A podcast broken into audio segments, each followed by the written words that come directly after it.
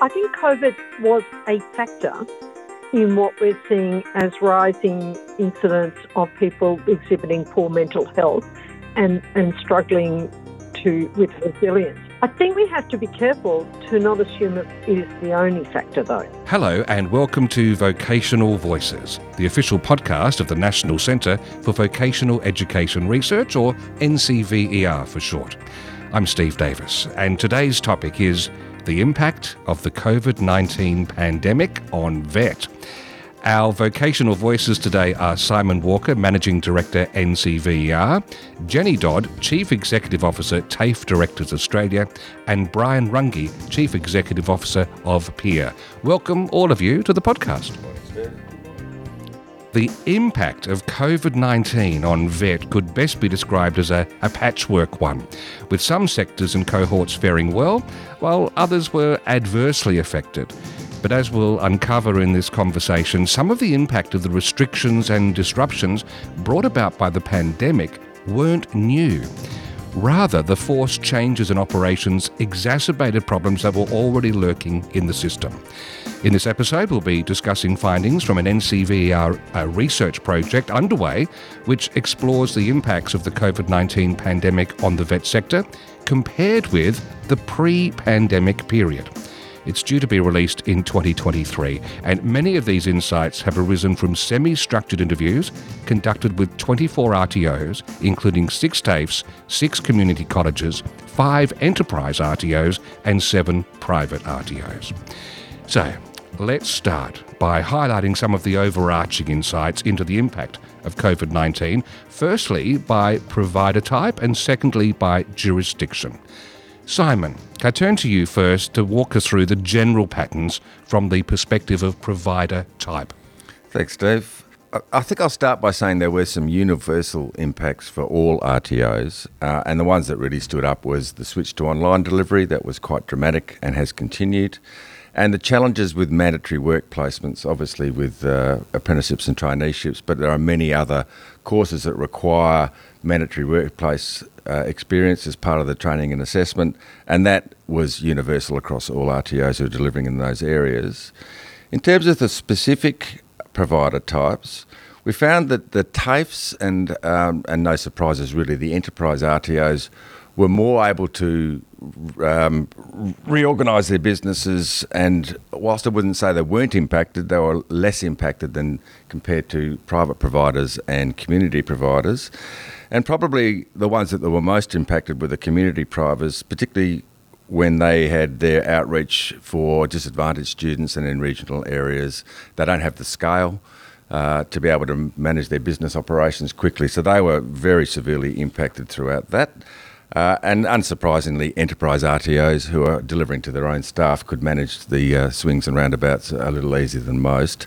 There were some differences within the TAFEs depending on the nature of the business and the diversity of their offerings and whether they're regional or metro. And I'm sure Jenny can offer a few insights into that. Well, I'd like to turn to Jenny now because um, I'm hoping, Jenny, you'd help us look at some of the general patterns uh, during COVID based on jurisdiction.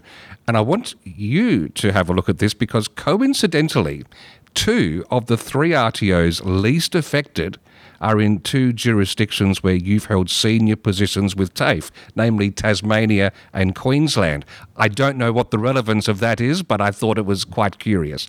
So, what, what, from a general perspective on jurisdiction, what have we seen in? Uh, I certainly think that we have to single out Victoria because the scale of the impact for Victoria uh, was especially metropolitan Victoria, was absolutely humongous. Uh, the extent of their lockdowns and the extent of the fact that their students were unable to access not only the, some of their uh, place based learning environments, but most importantly, work placement, actually had a, a huge role, a, a huge impact on Victoria.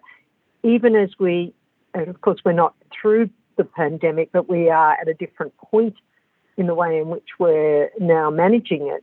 As we entered this year, 2022, their backlogs were enormous in, in terms of being able to qualify students. So I think we do have to single out Victoria in that regard.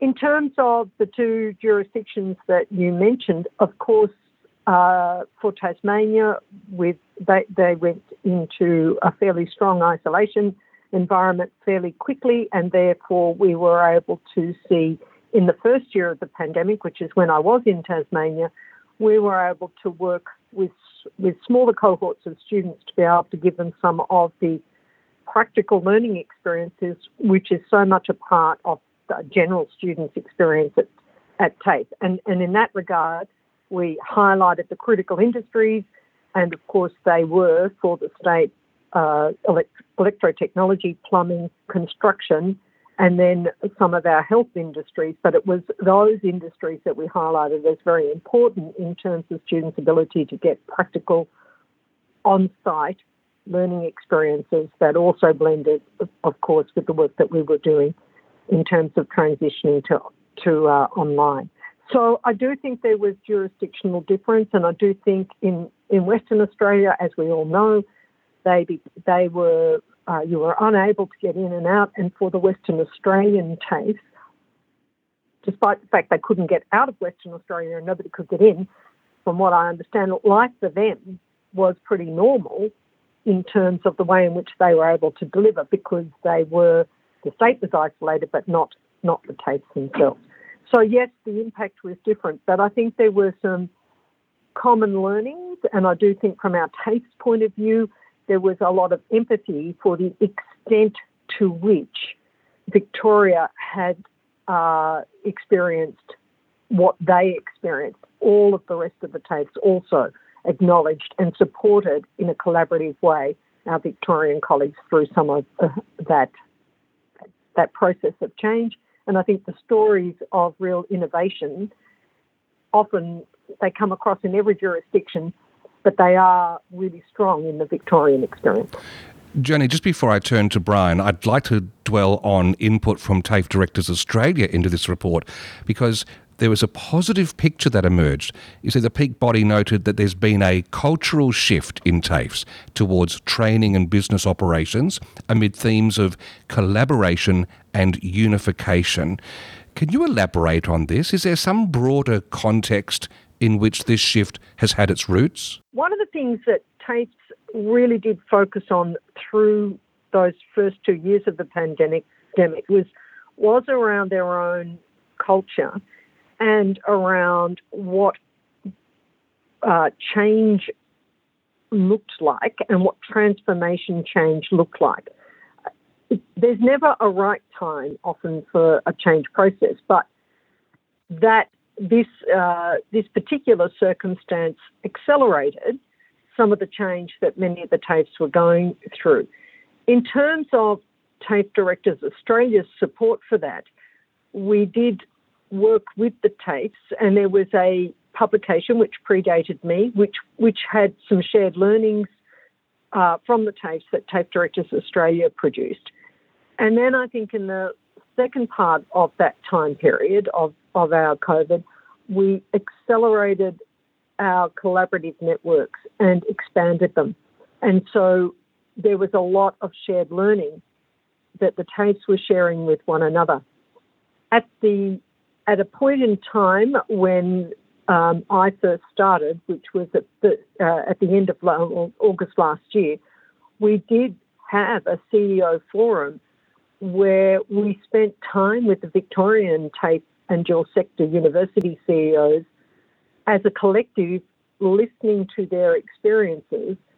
And that was very informative for the TAFEs in the West and, and other TAFEs around Australia in terms of their preparation for change. Uh, because they, they were conscious at that time when borders were starting to open, what were they going to experience and how were they going to react to that? And therefore, there was a lot of shared learning that came across the country on those shared experiences. And it wasn't all about Victoria, I might add, because of course, Sydney, uh, Canberra, uh, other Adelaide, other parts of uh, our TAFE network had all experienced lockdown. So there was a lot of shared learning as to what the TAFE had put in place in terms of business process change and in terms of teaching and learning that was shared across the network. I will be so curious to watch how this persists as we move eh, beyond the intense period of pan- of the pandemic. I, I think we watch that with great interest. But uh, Brian, I'd like to turn to you now. Um, given that uh, Peer offers employment and training in a range of apprenticeships in South Australia. Could you share some observations on issues that arose during COVID 19 relating in particular to the mandatory workplace arrangements? Because much is made of how the aspect of VET was derailed by the fact that business operations were forced to close down. Yeah, thank you, Steve. Um, and I can channel a lot of what Jenny was just saying and, and Simon before. Um, Peer is a private training provider and it's also a group training operator. So we have a, a complex arrangement when it comes to responding to COVID. Before I answer that question, though, can I just call out all of the amazing trainers, all of the amazing administrative staff, all of the resource developers, all of the leaders across the vet sector that over the last three years have, and there's some new jargon, pivoted and and what's the other word, um, adjusted to the complete chaos that COVID has rolled through our sector. They have done an incredible job responding to our student needs as they've needed to. And I think we need, just need to pause and just acknowledge that because there is a tendency to try to move on quickly from this. But there's been a huge amount of effort and there's a lot of fatigue in the sector at the minute, and we can all feel it. So, for all those people who are lucky enough to have a break over Christmas, enjoy it. You've earned it come back next year refreshed. Hopefully, 23 is not quite as impacted as perhaps the last couple of years have been. And let's see how we can take this sector forward from here. Um, and just before you get back to my question, though, I will just note on that, and Charles Mingus, the great jazz composer, said, making the simple complicated is commonplace. Making the complicated simple, that's creativity and that's been the challenge that people have been you know, risen to met. But but back to this mandatory workplace arrangement. So Peer as an organisation focuses on the construction sector, and we were very lucky that within South Australia the shutdowns were relatively minor, or they were very minor compared to Victoria, and the construction sector as a sector was identified as a high priority. So therefore, a lot of the isolation and the complexity that came with that wasn't as felt by us as an organisation as perhaps it might have been by others. Having said that, when you reflect back on it, there was a lot of things that we needed to work our way through. Peer as an organisation had already gone to a blended or a flexible model. So we were able to pivot, to use the language, um, relatively quickly for that.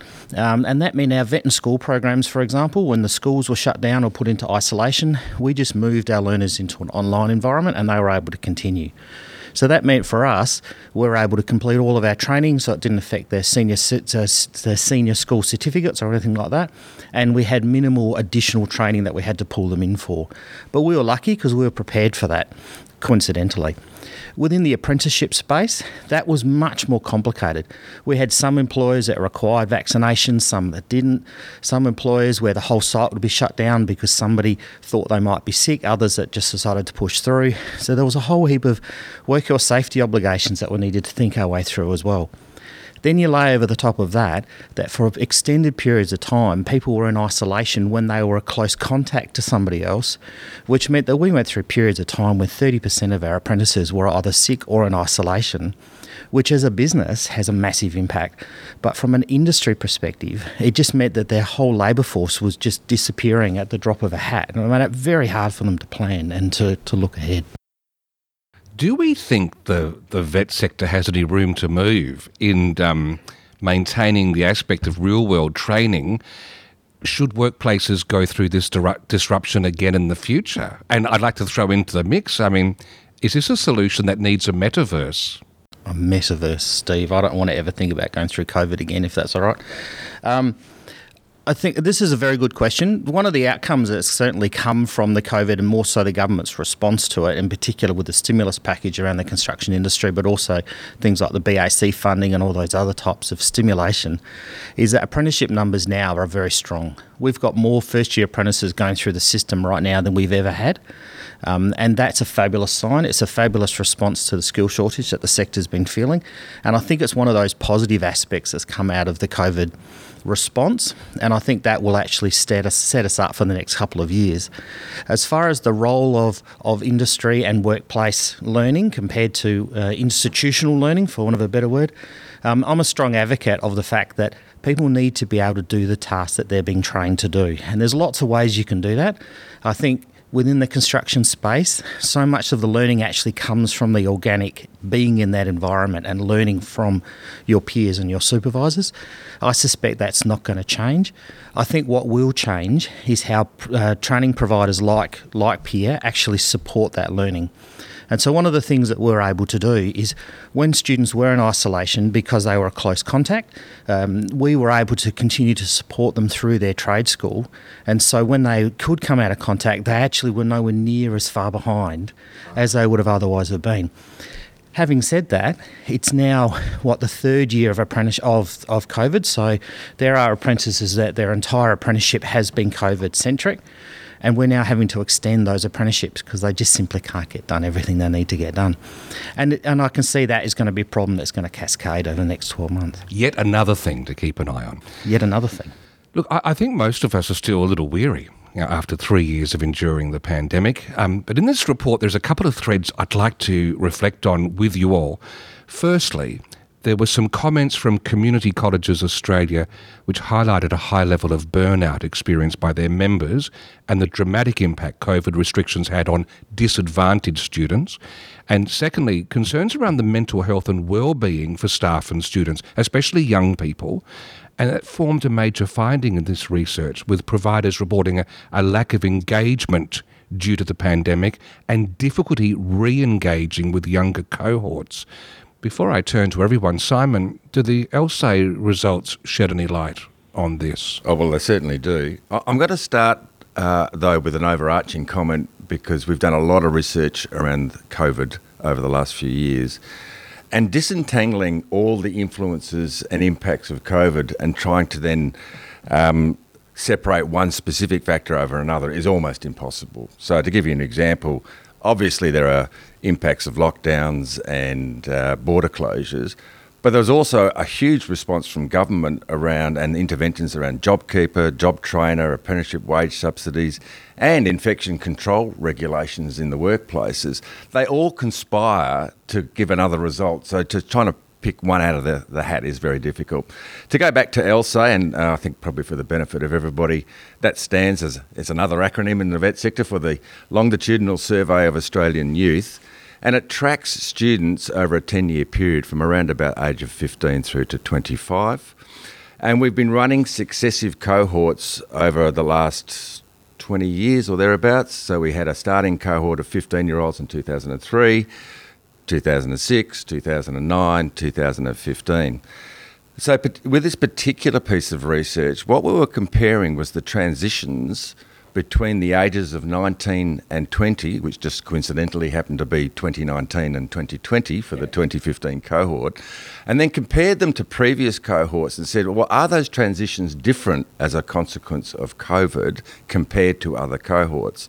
And there was a, uh, there was a range of things that came out of the review, but to specifically answer your question, the single, uh, oh, by the way, the the, the research looks at employment outcomes, training outcomes, social well-being, a whole range of factors. So it's not just focused on training. The single biggest difference, it was stark, was the uh, how they identified about mental health for this latest um, cohort. And the metrics are, based on the uh, analysis we did, was that for the latest cohort, the ones that were 19 and 20 during the COVID period, nearly a quarter of 20 year olds met the criteria for probable serious mental illness. And if you compare that to the cohort that started in 2014, um, about 7%. So, you know, over a threefold increase. And, and, there's other research that clearly has identified this as an issue. In terms of the attributes of those that were most impacted, being female, unemployed, not in any form of study, or having no forms of social support were the ones that were the most seriously impacted there. A couple of comments on there. Uh, I think COVID was a factor in what we're seeing as rising incidents of people exhibiting poor mental health and, and struggling to with resilience. I think we have to be careful to not assume it is the only factor, though. Uh, and and I think that uh, this is a trend that has been emerging in our experience in TAFE with students for a number of years. Now, COVID no doubt exacerbated that and was definitely a factor. But one of the things that we're very pleased about in the recent Commonwealth Government's announcement around free fee TAFE places is the um, position that we have continued to push, which is for students who are going to be able to access those free fee TAFE places, they will come from cohorts that are perhaps not been as readily accessing learning and study or accessing into the job market. And they will require more support. They will require more wraparound services. And yes, there was a COVID impact on that, but I don't think it's the only impact uh, that we need to consider there. So I, I just want to make that comment, but it is absolutely one of the biggest shifts, I think, in an educational entity such as TAFE that we are seeing in our student cohorts is is around the need for higher levels of counselling support and higher levels of individual support to help a student uh, embrace their learning. Dare I say, uh, I think universities are experiencing exactly the same in, in conversations that I, have been part of and, and part of the TEQSA conference two weeks ago. Uh, similar sorts of experiences exist there. So that's my first comment there. And Steve, I'm going to have to ask you to direct me to where you wanted my second comment. Well, I'd, I'd actually like the second comment to just uh, shift slightly to this second part of my comment about the difficulty of re engaging with younger cohorts and, and turn it around to see if there's any thoughts on how you think vet providers might proactively reconnect with the young people? Are there any strategies or tactics that are emerging that we might need to employ? First off, uh, I'll just make the comment that half a TAFE student population is not classified as young people. So I just want to make that point because we are a very eclectic educational entity and half our students are over 25. Uh, so that, that's important because in any particular cohort, uh, there, there are a range of ages. In terms of engaging with with uh, young people, though, which is the essence of your question, I think some of the support structures that we do have in place in TAFE, and indeed in VET more generally, um, the smaller learning and more supported learning environments, the opportunity to have hands-on, practical, applied learning experiences, I think they w- they resonate really well for many of our young people. And and I, and I know Brian's area looks largely at construction, but certainly so do TAFEs. We do you know a significant amount in construction and and do a large percentage of the learning in electrotechnology and plumbing. That those sort of uh, learning experiences are very important for young people in that they they are working in practical ways with their teachers or uh, their learning guides to do things that produce outcomes. And I think that that's an important way of engaging with young people. The second part of that, though, is also how do we support our students in the blended learning environment? And that can't be ignored. And although we've all, to use your term, pivoted, we've got lots more to do here to keep getting better at that part of our delivery. And I think it's a challenge that everybody is up for. We saw really fabulous innovation exhibited, but that innovation hasn't stopped. And, and indeed, just at the moment, and we're hearing, you know, the first week of December having this conversation, there's, I know for a fact in a couple of states, there's huge numbers of students and staff in this final period of the learning year off with COVID. It's, it's you know, we're on another bit of a wave. And so being able to make sure that students are not impacted in, in completing their outcomes for the year is really important. So, uh, you know, getting better at, at online delivery is, I think, on the strategic direction for every TAFE in Australia. Thank you, Jenny. And and just I'm mindful of balancing our, our bleak critiques with, with some silver linings out there because despite the disruption and challenges, uh, student outcomes especially satisfaction, has remained pretty strong uh, throughout the pandemic. Uh, Brian, Did you see this in the apprenticeship sphere? Because you were talking about there's a cohort of apprenticeships who have only been going through the system during COVID. Yeah, and it's it is interesting because I was meeting with some of my Victorian colleagues last week or the week before, and there's currently a thousand unplaced apprenticeship opportunities within the electro field alone, and that's just in Victoria. So if you roll that out across across the country, the opportunities are just ginormous. So I think in that sense, as people are coming out of the COVID thing, um, as some of that that pent up demand is there, uh, it's creating employment opportunities all over the place. To pick up on Jenny's comment before, one of the things we have definitely noticed is that students coming out of school now are coming out with a different skill profile, for want of a better word. Um, two years of COVID affected schooling has meant that they have developed different types of skills. It's not necessarily better or worse, they're just different. And we're needing to respond to that. Uh, their learning preferences are often slightly different. Um, they're much more technically savvy around the use of, of Teams and Zoom and things like that, which for my um, rather age challenged workforce has been an interesting interesting journey for them to work their way through.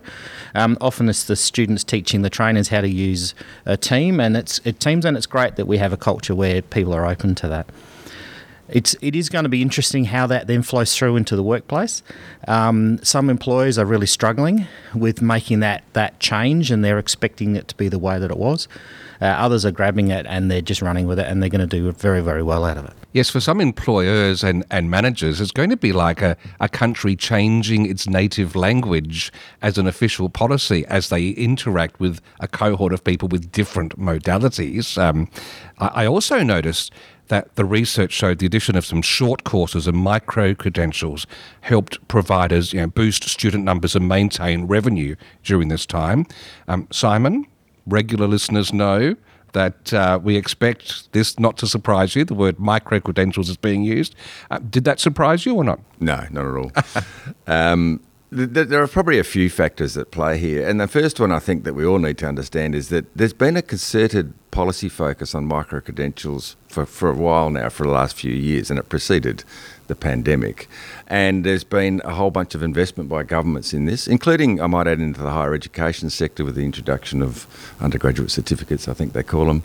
Um, so that's one thing. Secondly, um, governments mandated that workers undertake training in certain hygiene and infection control micro credentials in a number of customer facing industries, like hospitality, for example, as a condition for businesses to operate during the pandemic.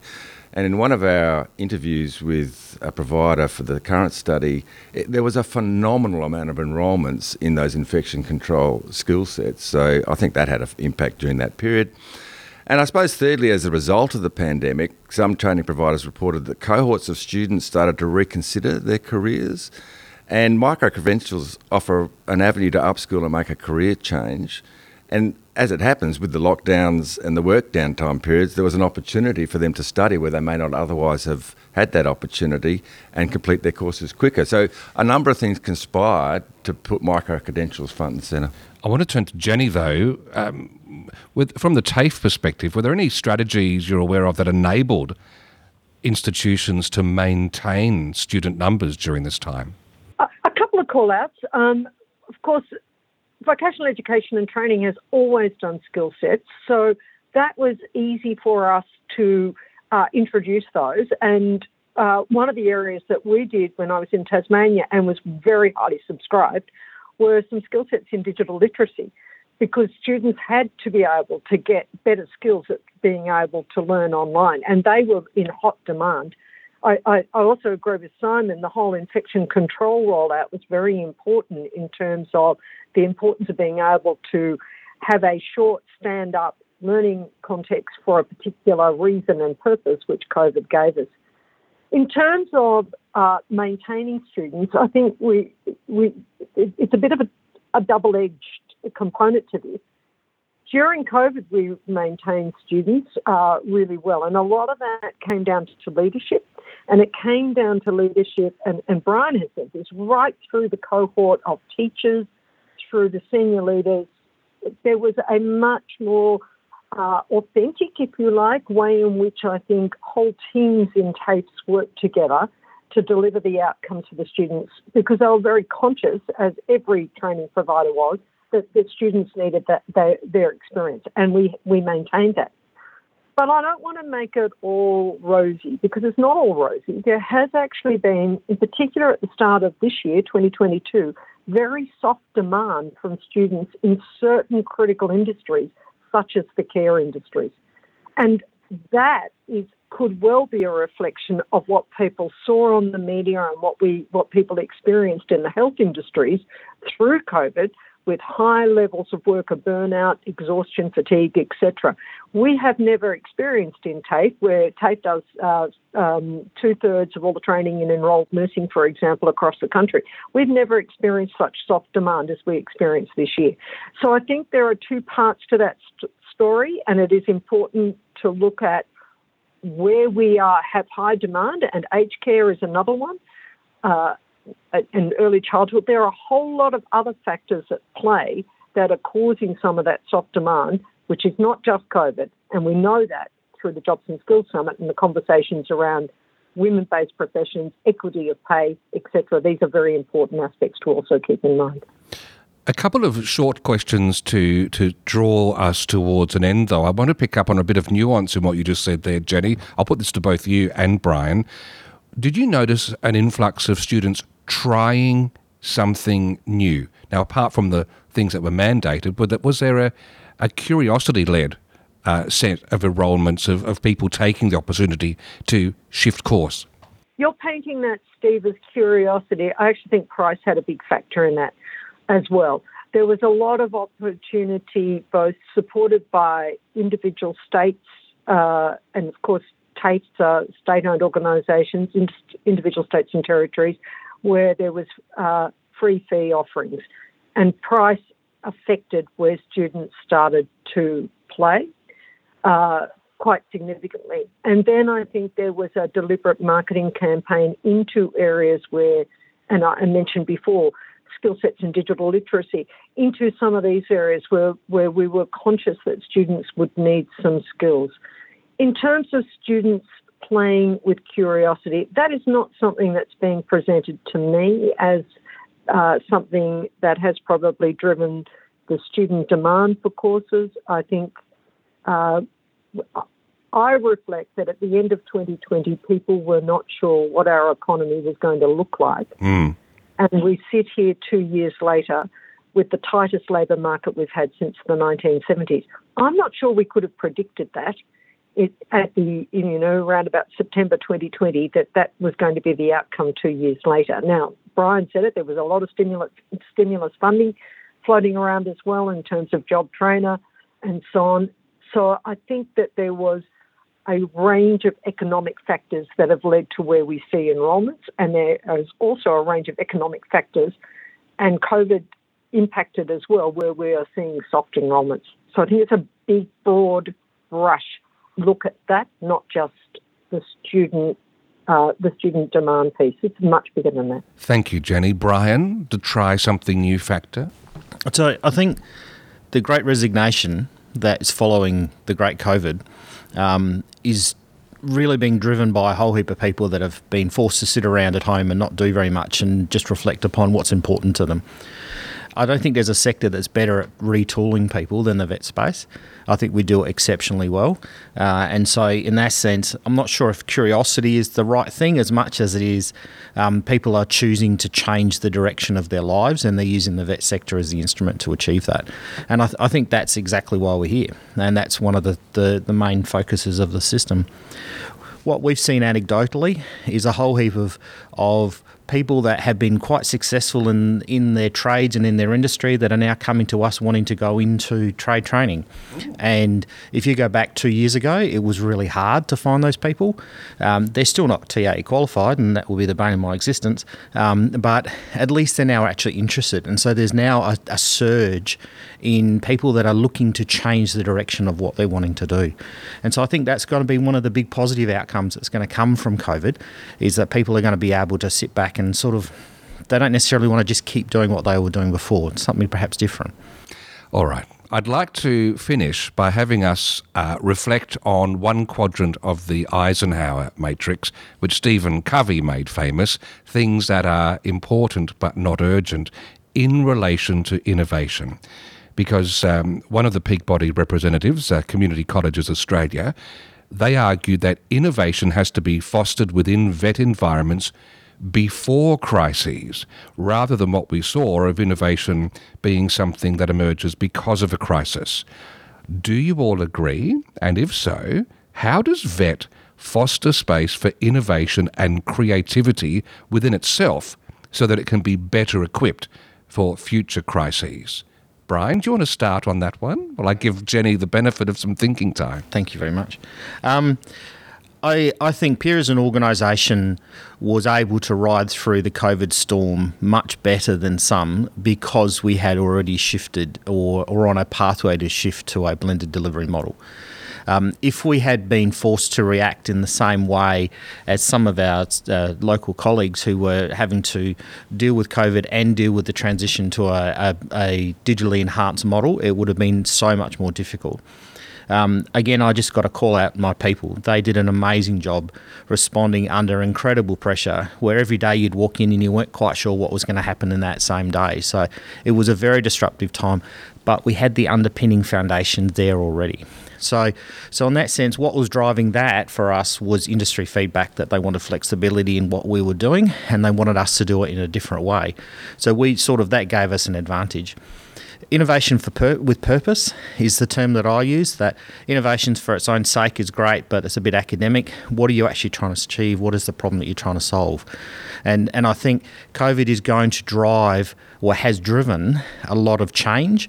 What will be interesting is how much of that actually sticks.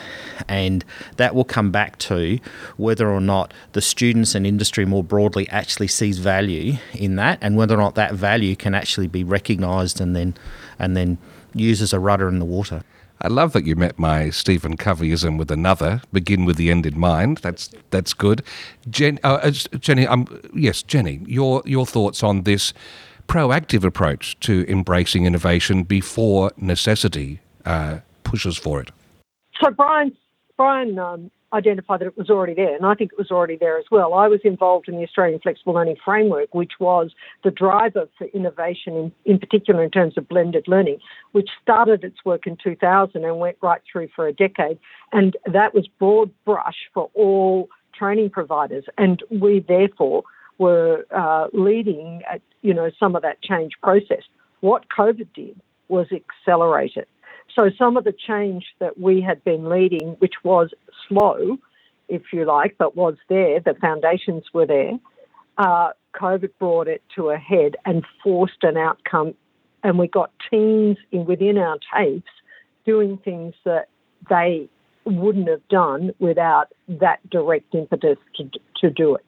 So, and I, and I, and like Brian, I call out and congratulate all the teaching teams, but also all the support teams that sat around those teaching teams, from the learning design teams, and and I in, in Tasmania, that team of ours that was supporting teachers to get online, which was a small team, they worked 24 hours a day virtually during those early months to enable the teachers to be able to get online.